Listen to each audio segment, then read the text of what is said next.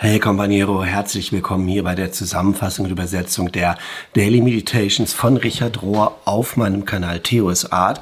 Und wenn du das hier auf dem YouTube-Kanal guckst, dann siehst du, es ist ein anderer Hintergrund. Ich bin in meiner Hütte im Harz und ich habe meinen schriftlichen Text vergessen von den, also das ausgedruckt und lese das jetzt vom Computer ab. Und ich glaube, ich mache das auch etwas kürzer. Schauen wir mal. Auf jeden Fall schön, dass du wieder da bist. Wir sind in der Woche vom 14. bis zum 20. November und die Meditations sind überschrieben mit Spirituality and Addiction, also Spiritualität und Abhängigkeit oder vielleicht sogar Spiritualität und Sucht. Und der erste Abschnitt lautet eine Bereitschaft, sich zu verändern. Und Richard hat ja schon immer äh, etwas erzählt über das Zwölf-Schritte-Programm der anonymen Alkoholiker und hat das adaptiert auf auch eine spirituelle Entwicklung. Und da ein bisschen darum geht es auch hier in diesem Abschnitt. Und Richard sagt Folgendes. Was das Ego mehr hasst als alles andere, ist, sich zu verändern. Sogar dann, wenn die gegenwärtige Situation nicht funktioniert, wenn es horrend ist, wenn es nicht mehr geht, aber statt sich zu verändern, macht das Ego oder wir machen immer mehr und mehr von demselben, was nicht funktioniert. Und das ist genau das, was viele andere gesagt haben, was eigentlich Sucht oder Anhaftung oder Abhängigkeit bedeutet. Und der Grund, warum wir all diese Dinge nochmal und nochmal und immer nochmal machen, ist, weil sie das letzte Mal uns nicht richtig zufriedengestellt haben und uns nicht auf einer tiefen Ebene befriedigt haben. Abhängige und ich bin überzeugt, dass alle von uns, jeder und jede von uns in der einen oder anderen Art abhängig ist, haben einen intensiven Widerstand gegen Veränderung, weil wir das lieben, was vorhersagbar ist und weil wir die Kontrolle lieben. wir sind dann in einem unzufriedenen Status und dann, ähm, dann einen Drink zu nehmen, Bier zu trinken, einen Einkauf zu tätigen, unsere Devices anzumachen, also schnell nochmal sich abzulenken mit dem Handy irgendwo. Das kann unseren, unseren unbefriedigten Zustand sehr schnell ändern auf eine oberflächliche Weise, ja.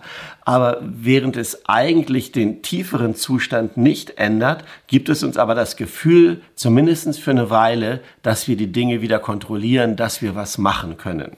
Das also ist das Kennzeichen von Abhängigkeit, bis hin zu Sucht. Sehr weit gefasst, dieses Wort, ja. Und dann sagt Richard, in dem Prozess von Heilung und von wieder nüchtern werden, wieder ernsthaft werden, dann wird Erlösung nicht einfach etwas, an das wir irgendwie glauben im Kopf nur, sondern ist etwas, was wir anfangen zu erfahren durch einen Prozess der Transformation durch die Gnade. Also in dem Maße, wie wir von Abhängigkeit wieder in Unabhängigkeit, von Sucht wieder in Nüchternheit, in Ernsthaftigkeit kommen, das ist ein Prozess und das ist das, was Erlösung eigentlich bedeutet. Und Richard sagte, beide, sowohl Jesus als auch Paulus, waren Change Agents, waren Leute, die Veränderung anschieben wollten und angeschoben haben. Und sie wurden von ihren eigenen Gruppen genau deshalb gehasst, weil sie die ganze Zeit über Veränderung und über die Notwendigkeit von Veränderung gesprochen haben. Das, der allererste Satz, den Jesus gesagt hatte, die allererste Sache, die er adressiert hat, als er angefangen hat zu predigen, war, tut Buße, denn das Königreich der Himmel ist nahe. Matthäus 4, Vers 17. Und das Wort, äh, das hier im, im, im Griechischen steht und immer mit Buße übersetzt wird, Metanoia, bedeutet eigentlich, wenn es richtig übersetzt wird, so viel wie ändert euren Sinn, ändert eure Meinung, Veränderung. Darum geht es bei Jesus.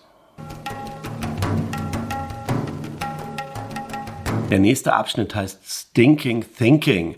Ich glaube, das ist ein Wortspiel und vielleicht können wir es am besten übersetzen mit vergiftetes Denken oder verdrecktes Denken, stinkendes Denken, ich weiß es nicht, stinking thinking. Und es fängt an mit einem Zitat aus Römer 7 und da sagt Paulus, ich verstehe mein eigenes Verhalten nicht.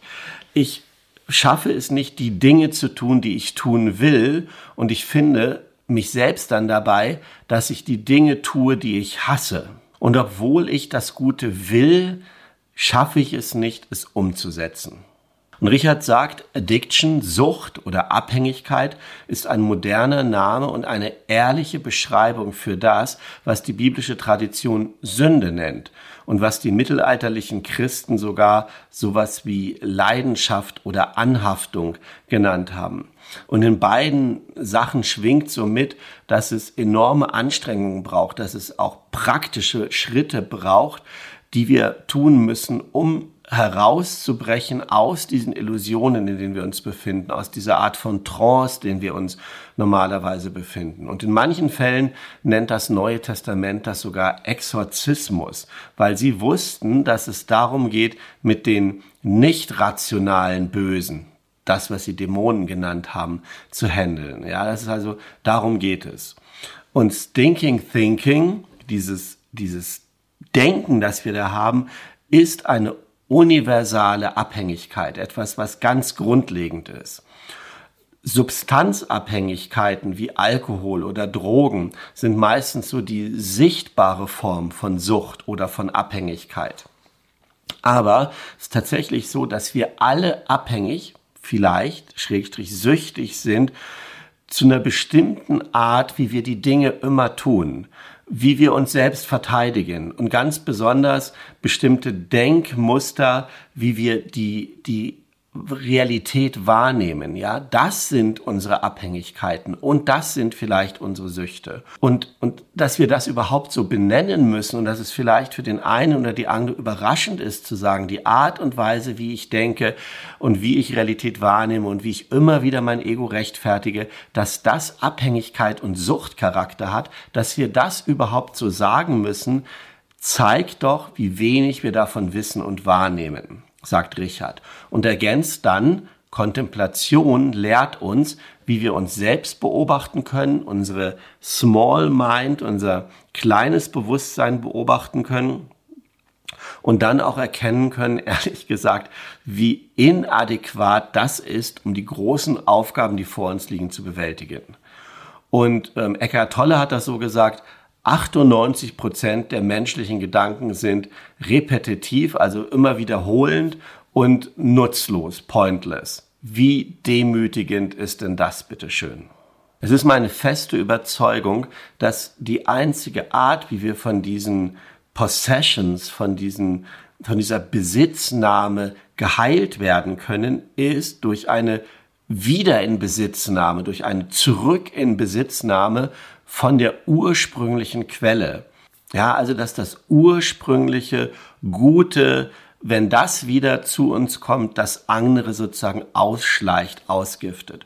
Oder um die Sprache zu benutzen, die meistens in so äh, Recovery Circles steht hier, in Wiederherstellungskreisen, in Heilungskreisen, wie nennt man das, in Selbsthilfegruppen wahrscheinlich mh, praktiziert wird, ist, dass sie, dass es um eine vitale spirituelle Erfahrung geht um eine vitale, lebensermächtigende spirituelle Erfahrung geht, die jeder von uns machen muss. Und ob der Name dann für diese Erfahrung Jesus ist oder Gott oder Geist oder höhere Kraft oder Liebe, das ist egal. Ja, es geht darum, diese Erfahrung zu machen und dann danach, wenn wir die gemacht haben, wissen wir, dass wir in diese Welt gehören, dass wir dazugehören und dass wir irgendwie gehalten sind bei einer höheren oder größeren Kraft. Und für irgendeinen unlogischen Grund scheint es dann so zu sein, dass das Leben dann auf einmal okay ist, dass es sich sogar gut anfühlt und richtig und sinnhaft. Und das ist genau das, was es bedeutet, saved zu sein, was es bedeutet, gerettet zu sein.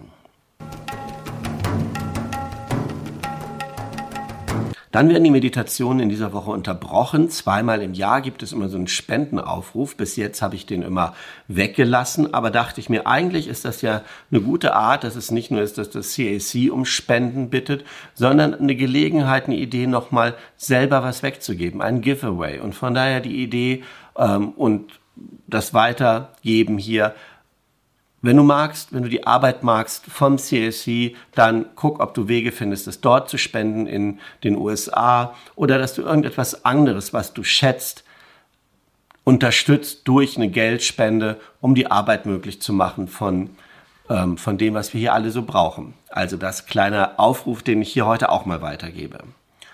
Und der nächste Abschnitt ist überschrieben mit Freedom to choose life and love. Die Freiheit, das Leben und die Liebe zu wählen. Die Freiheit, das Leben und die Liebe zu wählen. Und der Autor und Psychotherapeut Gerald May, gelebt 1940 bis 2005, war ein Freund und ein früher Mentor von Richard Rohr. Und in dieser Passage, die jetzt folgt, erklärt oder erkundet May, wie Abhängigkeit, Sucht uns davon abhält, in der Fülle der Liebe und in der Freiheit zu leben, für die wir eigentlich geschaffen sind. Und er sagt das folgendermaßen. Es scheint mir so, dass der freie Wille für einen bestimmten Zweck gegeben wurde. Und zwar, dass wir es frei wählen können, ohne irgendwelche Zwänge oder Manipulationen, dass wir Gott zurücklieben können. Wir werden geliebt und wir sind frei dann, Gott zurückzulieben und dass wir einander auch lieben können, dass wir das wählen können. Und das, das ist eigentlich das tiefste Verlangen unseres Herzens. In anderen Worten, Our creation is by love und unsere, wir sind geschaffen in Liebe oder durch Liebe. Wir sind in Liebe und für die Liebe geschaffen. Das ist das, worum es eigentlich geht. Aber wir sind noch nicht in dieser vollständigen Freiheit. Dagegen wirkt die mächtige Kraft der Abhängigkeit. Psychologisch ist es so, dass Abhängigkeit, unser Verlangen, unser Liebesverlangen, wofür wir geschaffen sind, benutzt und dass es das in eine andere Richtung lenkt, ja. Es ist wie so eine psychische Fehlentwicklung, die dann unsere Lebensenergie aus uns rauszieht und auf bestimmte Obsessionen und, und ähm, Dinge, von denen wir abhängig sind, lenkt und wir dadurch weniger und immer weniger Energie haben, die wir für andere Leute und für andere Zwecke benutzen können. Spirituell gesehen ist es so, dass ähm, Sucht, Schrägstrich Abhängigkeit eine tiefergehende Form von An Götzenanbetung, Götzenverehrung ist. Das Objekt unserer Abhängigkeit, also wovon wir abhängig werden, wird dann unser falscher Gott. Und das ist das, was wir dann anbeten, äh, wo wir anhängen, wo wir dem nachfolgen, wo wir alle unsere Zeit, alle unsere Energie reingeben, anstatt es der Liebe zu geben, für die wir geschaffen sind. Und Sucht und Abhängigkeit dann ersetzt nach und nach Gottes Liebe in der Quelle und ähm, lenkt damit von unserem tiefsten Verlangen nach Liebe ab. Ja, also ersetzt das so ein bisschen. Das ist die Art, wie Abhängigkeit und Sucht wirkt. Und Richard führt dann am Ende dieses Abschnitts noch Folgendes aus und sagt, nach einigen Jahren in, nach einigen wenigen Jahren in Recovery, in der Wiederherstellung, kommen wir dahin, dass wir feststellen, dass unsere tiefste Sehnsucht eigentlich die nach Gott ist die ganze Zeit. Wir sind dann so ein bisschen in Irrwege gegangen. Wir haben nach Liebe gesucht an all den falschen Plätzen und wir haben dann aber festgestellt, dass wir nicht wirklich bekommen haben, wonach wir uns gesehnt haben. Aber Gott ist bereit, darauf zu warten. Gott hat Geduld mit diesen Irrwegen, die wir gehen. So ähnlich wird es dann am Ende sein wie Jakob, als er am Fuße dieser Leiter stand und die Engel da auf und absteigen gesehen hat. Und dann ist er aufgewacht von seinem Steinkissen und hat dann gesagt, du warst, du Gott warst die ganze Zeit hier und ich habe es nicht gewusst. Du warst die ganze Zeit hier und ich habe es nicht gewusst. Und genau so wird es sein, wenn wir geheilt werden von unseren Abhängigkeiten, von unseren Süchten und dann festzustellen, du Gott warst ja die ganze Zeit da und ich habe es nicht gewusst, weil ich durch diese Abhängigkeit und Sucht immer in die falsche Richtung geguckt habe. Uns selbst sehen, so wie Gott uns sieht. Und dieser Abschnitt ist von James Finlay aus dem CAC, den wir schon ein bisschen kennen.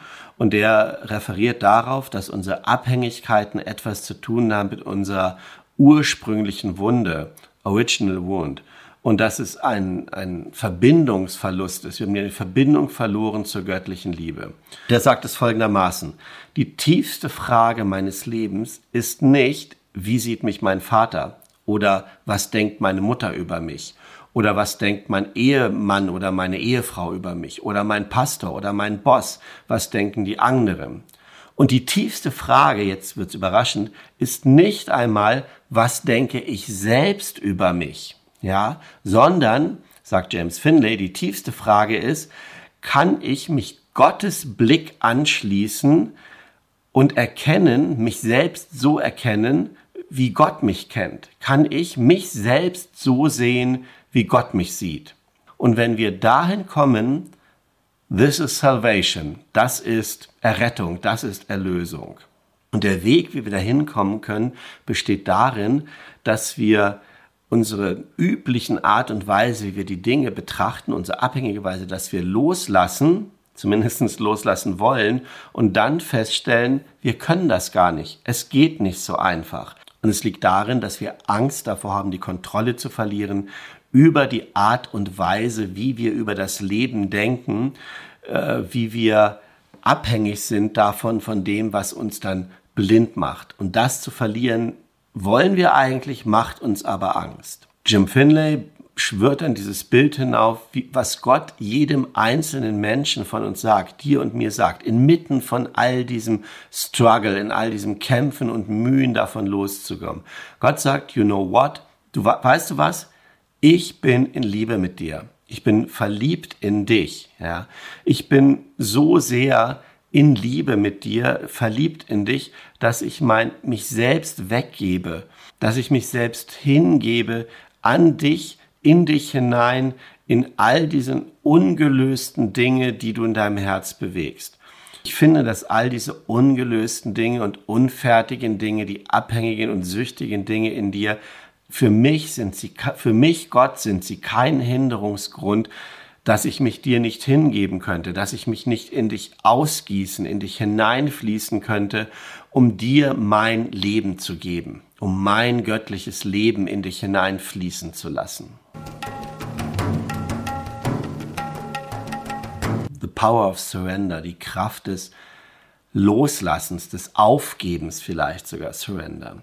Die Autorin und Aktivistin Holly Whittaker, die in diesem Abschnitt zu Wort kommt, glaubt nicht, dass es so ein One-Size-Fits-All-Approach, also ein Ansatz, der immer für alle gleichmäßig gilt, dass es so etwas nicht gibt, aber sie stellt dieses Wort Surrender, aufgeben, in den Mittelpunkt als, als etwas Wichtiges für jede Form von Heilung und von Wiederherstellung.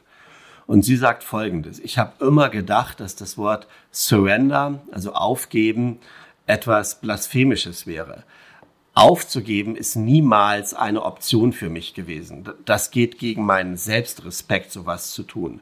Und Leute, die sich auf sich selbst verlassen, so wie ich, die, die wollen sowas nicht. Ja, wir haben so ein Schema, wir bulldosen uns durch, was immer uns im Weg steht. Ja. Und das alles kommt so eine persönliche Geschichte, hat sich für mich aber verändert, vollkommen abrupt an einem Tag in 2012, wo ich plötzlich gemerkt habe, I ran out of my options. Ich hatte keine Optionen mehr. Es, all das, was ich in meinem Ego selbst versucht habe, hat nicht funktioniert. Und ich habe gedacht, ich krieg das nicht hin. Und ich habe aufgegeben. Ich habe ähm, ja aufgegeben in dem Wort. Ja. Und in dem Buch Eine Rückkehr der Liebe sagt Marianne Williamson das so, bevor deine Knie nicht den Boden berührt haben, spielst du nur mit dem Leben rum. Und der Moment, wenn du auf die Knie gehst, ist aber nicht, wo das Leben vorbei ist, sondern es ist da, wo alles beginnt. Und dann kommt wieder Holly Whittaker, die sagt, das ist ein totales Klischee natürlich, aber es war genau das, was meine Erfahrung war. In dem Moment, wo meine Knie den Boden berührt haben, wo ich aufgegeben habe, wo ich aufgehört habe, mit dem Leben rumzuspielen, ist es, hat es angefangen, dass, dass alles Gute in mein Leben hineingekommen ist. Und dass es seitdem immer wieder so ist, dass das Gute eigentlich erst anfängt und dass es eine verquere, also es ist anders, als ich das vorher je gedacht habe. Surrender, also Aufgeben des Egos dann, ist das stärkste und das meiste höchst subversive, die höchst subversive Sache, die du in dieser Welt tun kannst. Denn es braucht Kraft, zuzugeben, dass du schwach bist. Es braucht Tapferkeit, um zu zeigen, dass du verletzlich bist. Es braucht Mut, um nach Hilfe zu fragen. Und all das geht gegen unsere Süchte und Abhängigkeit des Egos, das ja so gern anders wäre. Und das alles zu tun, ist ein Prozess. Es ist nicht so ein Ding, das du einmal in deinem Leben machst und das du dann nie wieder angucken musst, sondern es ist eine Art zu existieren. Es ist ein Balanceakt und es ist ein Lebensstil, in den wir mehr und mehr hineinkommen. Und das ist das, wozu uns die Meditations in dieser Woche ermutigt haben wollen.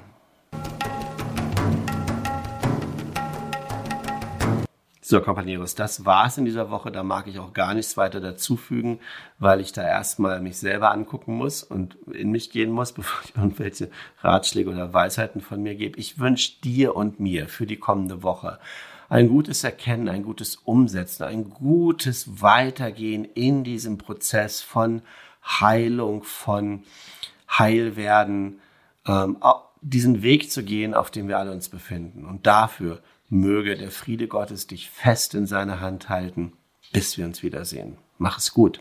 Tschüss.